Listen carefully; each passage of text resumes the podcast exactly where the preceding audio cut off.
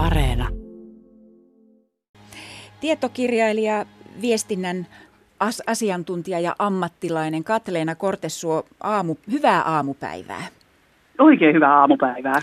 Huomasimme Ei ole totta blogistasi eilen, että olet päättänyt lopettaa kriisiviestinnän antamisen. Se on kuitenkin yksi oleellinen osa ammattitaitoa. Sinä olet antanut jo monta vuotta neuvoja ja ohjeita ammatillisesti siitä, miten kriiseissä yrityks- yritysten pitäisi viestiä. Minkä takia nyt lopetat?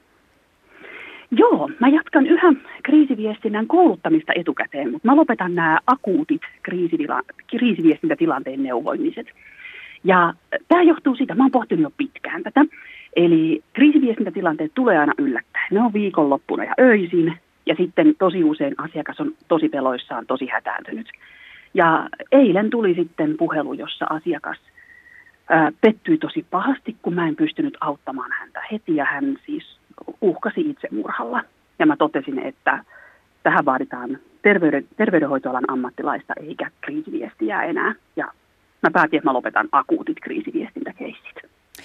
No siis nämä soitot ja yhteydenotot sinulle saattaa olla hyvin tällaisia rankkoja ja, ja raaoista tilanteista kertovia. Mielenkiintoista.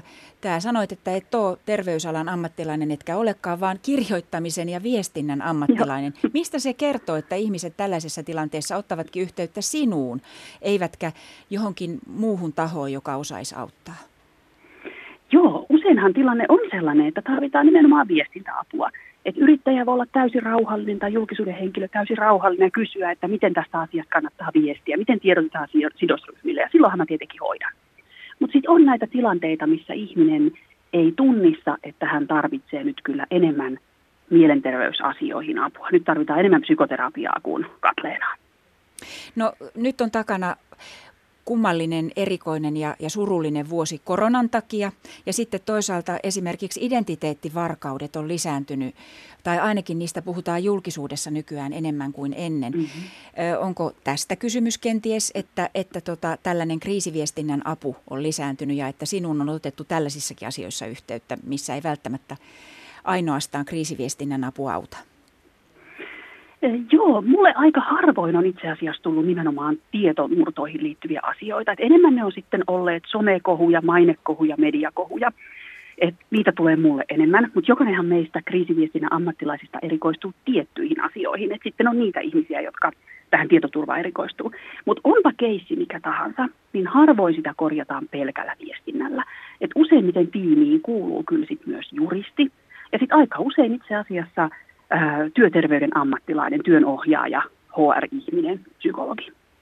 No nyt on koronavuoden aikana puhuttu aika paljon yrittäjien ahdingosta ja yritysten ahdingosta. Kertooko tämä mielestäsi tällainen sinun, tai se, että sinuun otetaan niin paljon yhteyttä tällaisissa tilanteissa, kertooko se siitä, että yrittäjien turvaverkot tässä maassa on, on tehottomia? Mä väitän, että meillä on ehkä paremmassa jamassa tämmöiset henkilökohtaisiin asioihin liittyvät turvaverkot.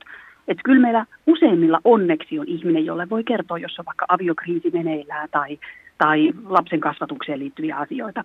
Mutta sitten kun me mennäänkin sieltä kotielämästä, yksityiselämästä ulos ja tulee nimenomaan valtavia somekohuja tai tietoturvaan liittyviä ongelmia juridiikkaan, talouteen – niin siinä kohtaa se turvaverkko voi olla ohuempi, koska ei välttämättä ole kavereita, jotka on käyneet läpi konkurssin tai, tai vaikka just tietovuototilanteen.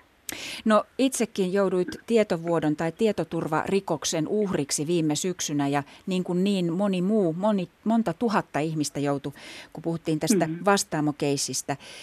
Ja tietoturva rikokset ja tietoturvamurrot on lisääntynyt, mutta sanoit, että niiden tiimoilta sinuun ei oteta yhteyttä niin paljon.